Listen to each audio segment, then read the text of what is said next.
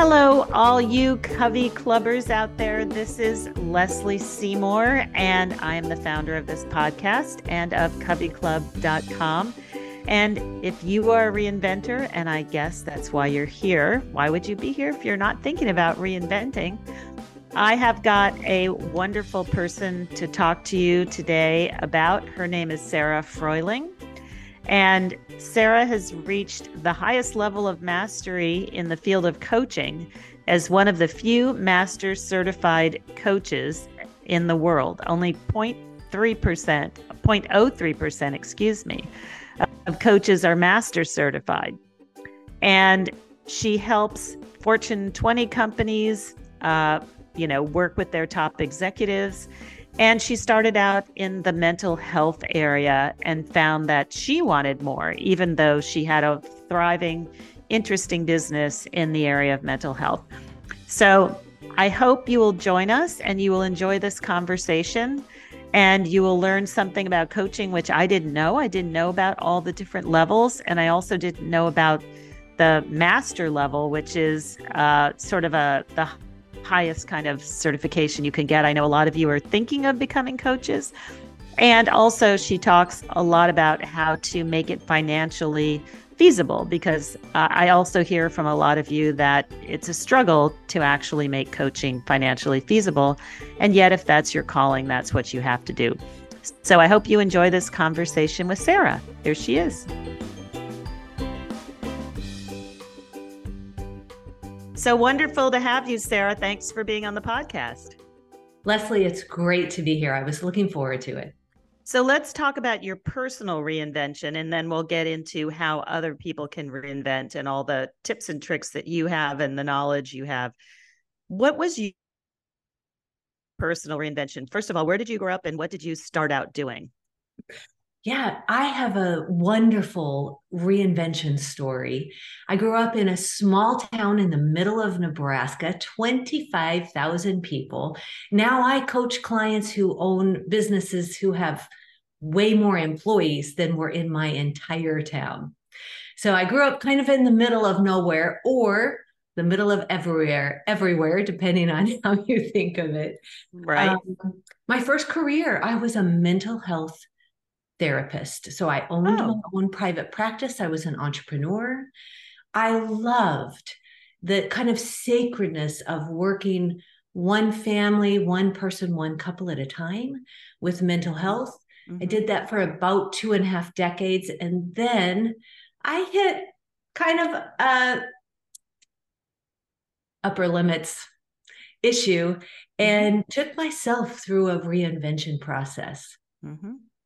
That's very common. So, what was your upper? What was it that you just could only help so many people, or was it financial, or oh, what so, was the what was the limit? You bet, Lesley. I specialized in trauma, mm. and so actually, I think the last two years that I worked as a therapist, I heard such just tragic trauma stories, two in particular, that I wish I hadn't heard. Right. That I wish I actually didn't know people were capable of treating mm. another human being like that. Mm. So it was this.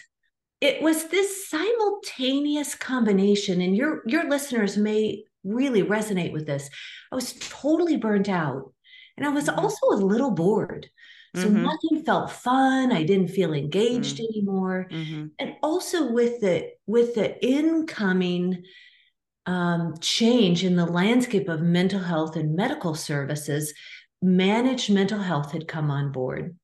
And that meant that instead of looking at price increases, a lot of companies, Blue Cross Blue Shield, Midland's Choice, Medicaid, Medicare, prices were staying the same or they were going down. Uh-huh. for over 10 years, the last decade I worked as a therapist, really my income was pretty stagnant. There was no wow. way to increase income. And I made a great living and I loved my clients. But all of that, along with the weight of managed mental health, what was required more paperwork, electronic records, all the things I loved about being mm. a therapist got overshadowed by just the pain in the took us work that we were right, right, right. Well, a lot of people have that, and it happens in their uh unexpectedly and it happens because of the digital revolution and all yes. of that stuff. So we can't control that but yes a lot of people have that. So then you reinvented yourself as? Yeah uh i don't know if you've ever experienced this lesley. Um i had this gorgeous moment and i've, I've had this happen several times in my life I'm going to suggest it as a tool for your listeners as well. I had what appeared, I call it a portal moment. So, a moment when something shows up and you just feel it intuitively, energetically, you feel like you're aligned with your highest calling. And if you have the courage, you step through and zoop, you go up to this next level. The portal moment appeared. I had I actually had lunch with a really good friend of mine. He was a multimillionaire. His dad had just passed away and he was coming back to our hometown. And he reached out and said, Hey, could we have lunch? And we met and we kind of shared stories. Mm-hmm. Uh, he was really struggling with a, a few things in marriage and life. And I shared, you know, I'm bored and I'm totally burnt out. And at the end of our conversation, I bet we talked for two hours. He said to me, Oh my God, Sarah, this was the best conversation I've had in a decade. You have got to become a professional executive coach.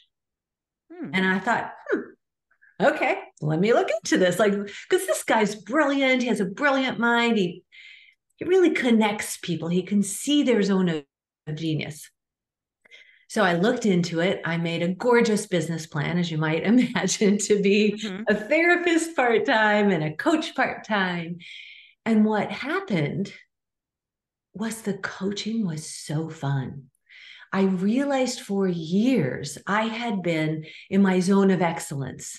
So you maybe have heard of this zone of competence, what you know. Right. Zone right. of excellence, what you're really good at. And right. then zone of genius, that effort right. success where work is flow. Right. Coaching became that. And do you know my coaching business just took off?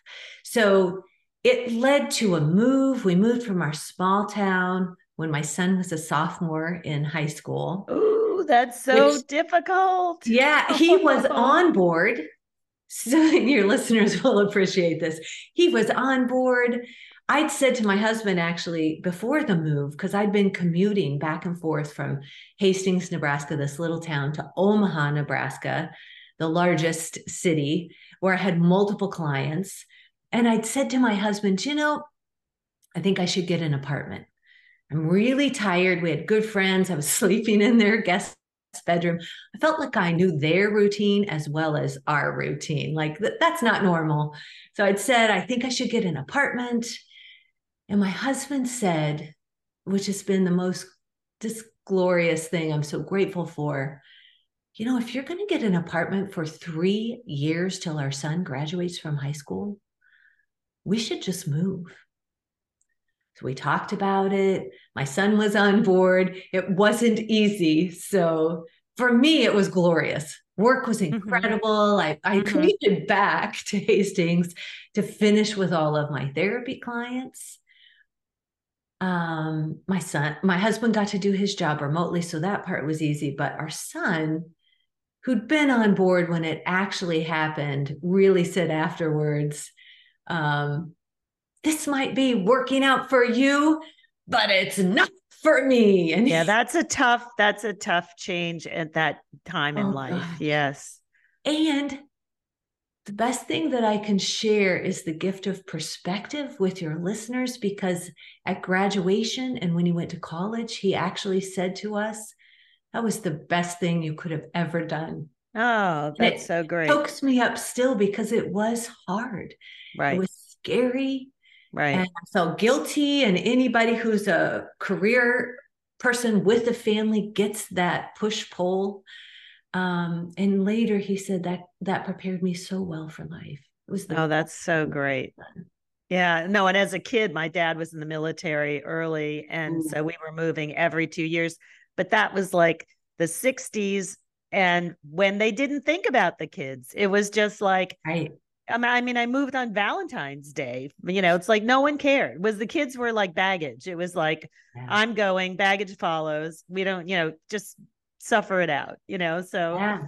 it's a it's a different world in the way we treat it. What's interesting to me is we I've talked to a lot of people in the psychology area, therapist area who have moved over to coaching. And I think it's really interesting. Maybe you can talk a little bit about it because I'm sure we have a lot of listeners in that area that I think, you know, I'm a veteran of 25 years of psychotherapy. And one yeah. of the things that was frustrating is that it never dealt with today. It always dealt with the past, which was great. I mean, to find out what your motivations are and recognize when old patterns are holding you back or interfering or erupting, right? But it never moved you forward. It was kind of like, I feel like coaching has become the missing link in mental health care. It's that I wouldn't say just go into coaching and don't know don't know your drivers, don't know why you're unhappy, don't know. I, I think it's a it's a two part process. Go find out. You know, every family's dysfunctional. Find out what went on in yours. Even the best families are dysfunctional. Find those things out. But then, if you want to move forward, it seems to me that coaching is the missing link. No. Actually, Lesley, I love that you brought this up because after being a listener and hearing you talk about this, I've really wanted to share this, not only with you, but with your audience. So, um, this is how I see the difference because people often don't understand. Therapy is really past focused and problem focused. So it's trauma focused, it's healing. So if we have somebody at this level of like, let's pretend this is healthy functioning. In therapy, we're really working on getting somebody up to just healthy. Coaching is so different because coaching is for me, because I'm strength based, future focused, and appreciative inquiry coach, it's very future focused. It's what do you want the future to look like? What works well? And how can we create a vision that's so inspiring that you're being pulled into the future instead of running away from the past? Right. A lot exactly. of therapists sit uh, with their clients with a lot of empathy, but they don't actually pull them out of the drama triangle. That's the victim, persecutor, rescuer role as a therapist, I was cognitive behavioral, which is is one of the best ways to pull people out of being in a victim. It's really about moving into the empowerment dynamic and mm-hmm. stepping up, taking responsibility for your life. As a coach, I've taken that even to the next level. So I have what I love to call my dynamic duo. It's a unique approach to coaching. Most coaches are either or. So they're accountability coaches, let's do this, check the box, or they're insight coaches, really working on helping people create aha moments. And I personally believe ahas are gorgeous. I love them, but they're really not worth much if you don't do anything with it. Mm. So, so my unique brand that I use with me, and I have a team of coaches that also uses this approach. We work towards the aha, but then okay, what are we going to do with this? So it's this self awareness of why am I showing up the way I'm showing up? How is that serving me? How's that affecting the people around me? Is it creating the results I want? All right, if so, great. How do we do more of that?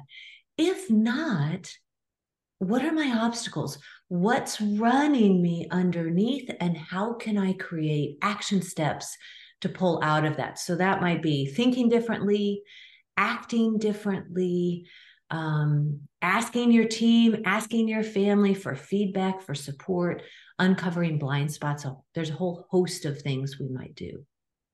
Interesting. So if people are listening and they're thinking, how do I how do I segue into something like that? Like what you did, you know, out of the mental health field or out of something else that's adjacent to that. Where mm-hmm. do you start? Yeah. So if somebody's specifically thinking about moving from the world of mental health into coaching, or anybody thinking about coaching, first you need to know that the average coach makes $20,000 or less a year. Yeah, so, I think there's a disconnect there. I think everybody has been sold that it's going to be super lucrative very yeah. very easily. I get that impression. Yeah. Yeah. So no, okay, this is especially, I think coaching was one of the biggest right after podcasting, uh, one of the most popular things that people did during the pandemic because people thought, oh, I'm burnt out on corporate. Let me do something different. And the, the truth is about it, you have to be a entrepreneur. You have to be able to handle the business side of things and you have to be able to do the coaching side of things it was just Thanksgiving, and I like to kind of joke about coaching that it's the exact opposite of pumpkin pie. So, the best pumpkin pie you ever had, in my opinion, isn't actually that much better than the worst piece of pumpkin pie you ever had. There's not that much difference. In the world of coaching, the gap is enormous because anybody can become a coach I saw right. online the other day take a two hour course and call yourself a certified coach through that program. So, a couple things about this you know, there's this huge gap. Really, really average coaches are out there. The bar for entry is incredibly low. I say it's the new real estate. Yeah. The the International Coaching Federation is our best um, bar for standards in in the US that's global but it's also you know you're not required you can be board certified which I am um, like you sit for the board the way you might for a nursing license or a dentist license or a mental health license. So I have done that and I am a master certified coach with the ICF which is the highest level of certification.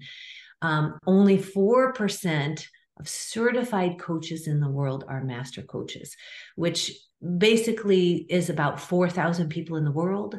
And we okay. have about 2,000 billionaires in the world. So I always say there's two master coaches for each, each billionaire that's mm-hmm. out there. So it's rare. So I would say if you're interested in that, get a really excellent accredited program through the ICF and do the work, do the mm-hmm. training Ah, so first get your certification from the right place. How long yeah. does how long does the average certification take? Well, it depends. what's the investment? What are what kind of investment are they looking at? You know, it depends. The coaching the coaching program I went through was the College of Executive Coaching out of Santa Barbara. Um, it was pre-COVID. I'm eight years into the business, so I went for a week intensive. I got a lot of things done. I think it probably took another nine months to finish my accreditation. Investment is maybe about $5,000 now. To get to the MCC, you know, then you have a lot of hours of training. I think I had to have 200, over 200 hours of postgraduate work. I had to have uh, somebody in the ICF will know that whether this is right or not, either 2,500 or 5,000 hours of paid work and you it's a really rigorous application process. I think it was 27 tabs. I was totally overwhelmed. Mm-hmm. so you know i think when i work with corporations when i work with c-suite leaders and founders they often want somebody at the professional certified coach level or the master certified coach level you know, I think the PCCs are 13% and MCCs are 4%. So mm-hmm. it, I encourage people to look into it if you really feel called and watch for that portal. Does it feel right? Do you feel it in that intuitive level? Oh, I'm really called to do this. And find a really good support. Often you can do that through your college so that you have people surrounding you who are also building a business at the same time. And why is the average um, sort of yearly intake so low? Is it people don't know how to run the business or they're they're they're not defined enough or unique enough or they don't hustle? What's the Yeah, yes, to all all of that. I think the biggest challenge that I hear from most uh most coaches is finding clients. I've got a great story. It's a reinvention story. Can I share it? Yes, yes. So, my second year as a coach, one of my clients said, Oh, I know this lovely woman. She's a coach. I think she she could work for you. And we just moved to Omaha. She she's about my age. We're both in our mid 50s. And I kind of chuckled, hee hee, that's sweet. We just moved to Omaha. I need friends. I don't need a team. So I invited this woman out for lunch, and I bet we went to lunch for a year. She's delightful. And I think it was about this time, it was probably seven years ago. And she said, Sarah, that's it. I'm breaking up with business. I can't get any clients. I'm done. She was working as an administrator in a school, uh, administrative assistant in a school system. She said, I'm done. I've had it trying to be a coach. I am going to go back. I'm going to get my teaching certificate and I'm going to teach. And the very next week, a different client of mine said, Sarah, I really, really want you to work with my manager level. Here's the budget. It's, I think it was 17 people, and you're not allowed to do it. Why weren't mm-hmm. you allowed to do it? What does that mean? Well, because I was his coach. So oh, oh, I was oh, working oh, with I him see. and the C-suite leaders, and he's like, "Okay, I want to now. I want coaching for the next level down, oh, but oh, you see. can't do it, which is totally appropriate." And I thought, "Wow, okay." I called my I called this woman, and I said, "You know, I think I have an opportunity for you. Would you like to work for me?" And she said, "No, I'm going to be a teacher." I'm like, "Well." when do you start your training? She's like, oh, well, I can't apply till next fall. And I said, okay, well, if you can't apply till next fall, could we test this and see what happens? And she's like, hmm, great idea. So she came on board. She was the first coach on my team. She has been fantastic. I have loved working with her. She's still on my team today. And this past year, so she's been on my team since 2018, she shared with me her gratitude for how she had thought I could have been a teacher and that would have been zone of excellence, not zone of genius. And she shared with me in 2022, she met all of her financial goals more than she'd ever thought she could. And this year, she met all of her financial goals by August 1st. Wow. So she, so part of it is really the network, how you do it. And, you know, I think there's a great business. There's all kinds of flexibility. Your listeners may be ready for that. There's a real revolution that happens, you know, at this age in your 50s where you really yes. want more. You yes. really want more. You want fulfillment. Yes. Yeah. And a lot of people are looking for creativity. They didn't have creative jobs. They didn't have flexibility. They didn't have um, yeah. all the things that you know. They just feel like the the window is closing, and I want to give another part of myself. Yeah. Do you have to become part of a of a group network in order to make enough money, or can you, you know, do you it? Don't. I think you, you don't. I think most coaches are solopreneurs. And in that way, if we think about the heroine's journey and how women function, it's lonely. Right. Yes. Right. And correct. It's hard to be at the top and kind of manage your own doubts and fears, especially if you go from corporate into something that's entrepreneurial. You know, I, I know for me, because I came out of the entrepreneurial world and had run my own business for two and a half decades, I think it's partly why I was so successful so quickly. None of the business things faced me. Piece of cake. I know how to do all this. Right. You know, bing, bing, bing. It's right. set. And, you know, I think one of the gifts that I bring, one of my kind of magic secret sauce is because of having held this sacred, safe, brave space as a therapist people shared with me, continue to as a coach, every time I get a client, things they've never told a soul. Mm. When it comes to coaching, Lesley, I really think I'm in uh, what a friend of mine calls blue ocean. Mm-hmm. So a lot of coaches come out of the corporate world, they're corporate burnout, they have a master's degree in business or a business degree. And when it comes to mental health or trauma, coaches are really trained don't go there. That's that's not what you do. Refer someone to a therapist. But because of my background, my unique background in mental health, positive psychology, strength based training, and trauma, all the things that other coaches are running away from is where I start. Mm. So I often share that I have four levels that I work with clients at. And I do think it might be interesting for your your listeners because some of them may be driven a lot of my clients find me because they're being driven by trauma that's actually running things below the surface. Yeah, that's what yeah, that's what I meant in terms of yeah, you got to you've got to know what's driving you. You got to start with that. Yeah. Right. Yeah. Did you hear the interview? It's been at least a decade or more ago of Elizabeth Gilbert when she talked about when she wrote Eat, Pray, Love. Uh huh. She talked about how anxiety is always present and that she felt like when she's on the edge of creativity, her anxiety is in full gear. She described it as if anxiety was driving the car and she's being held hostage in the back seat. This is an example of trauma running you subconsciously.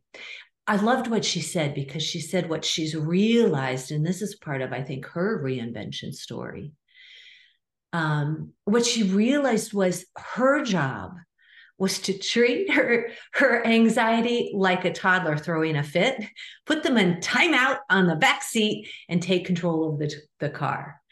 And so a lot, a lot of times I love that when I work with clients on these levels of self mastery when we coach together. So a lot of women come to me um, if we have time, I'll share stories of clients. And if not, just know they come, they've had this awakening. They're ready for something more. Awakenings can come in the in the form of, you know, divorce, right. loss, somebody's died, right. Right. rock bottom at work. Transition. Yep. That's yeah, what we deal with. Can, yeah, it also can be a spiritual awakening. Right. Um, so when I work with clients, we really step into being students of our own self mastery. Right. So that looks like helping these women with their emotional range. How, how can they handle their own emotions and the people around them, whether it's family or at work?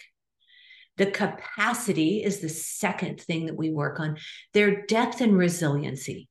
So we know grit's the number one predictor of success. So we really work on developing resiliency. How can I handle more, more, have more capacity to handle what comes my way with grace? Right. The third I, thing is go ahead. I want to get you to we're almost at the end. So I know you want you had a couple of things. I, I do. not want to interrupt you, but there are a couple of things that you wanted to get to. We only have four more minutes, but okay. Um, I'll finish these finish that and then let's then I'll give you a couple of tools. Tips. You bet. Yes. So the third area is nervous system mastery.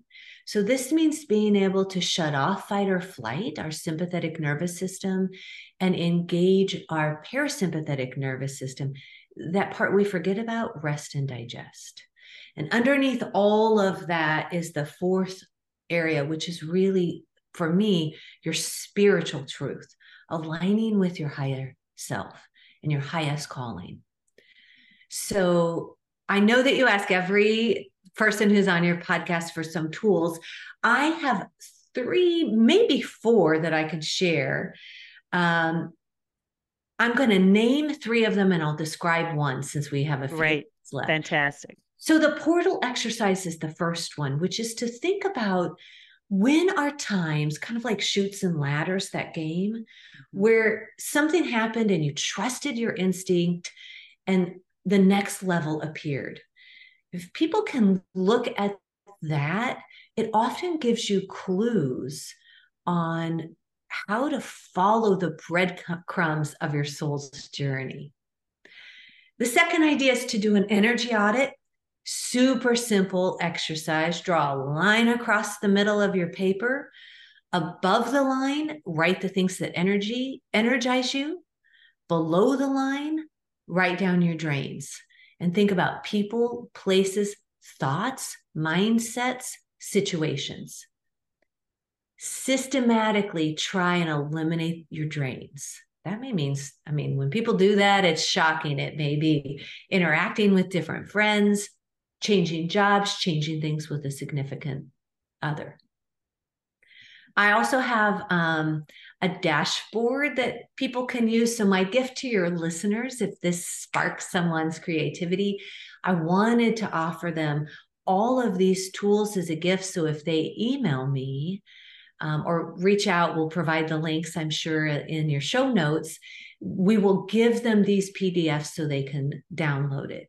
Fantastic. Yeah. The final one is um, the emotional guidance scale. This one is a model that looks up the upward spiral of emotions that bring us up and the downward spiral of thoughts and emotions that bring us down. And that works really beautifully in tandem with the energy audit. So, mm-hmm. hopefully, this will spark people to think about how can I really get to know myself better? These tools really help you notice where do I feel most alive? Most right. of my clients, you know, they're seeking, they want it all, Lesley time freedom, financial freedom, love, joy, empowerment. It's not enough to just be content. They really, especially in a reinvention stage, they really are looking for inspiration to take it to their biggest, highest calling.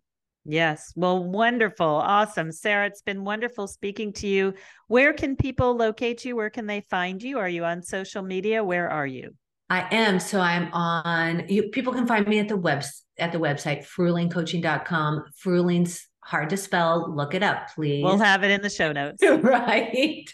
Um, I'm on Instagram, LinkedIn, and uh, Facebook, so people can find me there. And if people just email me um, through the website or through your show notes, I'll provide my email. I'd like to offer your listeners the gift of time, a complimentary coaching session with me or one of my team members to explore any of these ideas further. We're here. I am a servant leader, and it, there's nothing more that I enjoy and love, which is giving back. And I know you believe the same thing, Lesley. Mm-hmm, I've heard mm-hmm. it time and time again mm-hmm. on on the podcast. So, as a thank you to you for having me on the show, I want to support and serve your listeners in that way. Wonderful. Sarah, thank you so much. Yeah. Thank you for having me. So, thank you for listening to this podcast. I hope that was enjoyable. I hope you learned something. I hope you wrote a lot of stuff down and that you're actually going to go into the show notes, download those wonderful uh, worksheets that Sarah's offering to you. And please take advantage of what she's saying. But if you can have a free consultation, I know a lot of you are looking for coaches. Talk to her, talk to the people who work with her, and hopefully you will find the direction that you're headed in. And if you're serious about your reinvention, come on over to coveyclub.com. At Covey Club, we have a lot of free downloads, articles, essays, guides, all about reinvention and that's a great place to start. It's a good way to get yourself going. And also, if you're really going to do some kind of reinvention, and remember, it doesn't have to be life changing, it can be small. If you're going to do it, don't do it alone. Do it in a group and join Covey Club. Covey Club is a group of women who are in the process of rethinking where they are, and they're rethinking, reimagining, re framing, restarting, whatever you want to call it, in small ways and large. Um, and they're helping each other get there. That's our whole point. We want to. We don't want you to do this alone. I had to do it alone. It was very hard. Do it with other women. It's totally affordable, and um, we give you the support that that you need. So come join us. And if you have any questions about Covey Club or about this podcast, go ahead and just send me an email at Lesley, L E S L E Y, at coveyclub.com. And I'd love to hear your questions, thoughts, or how else we can help you. And I hope to hear from you soon. So take care. Bye.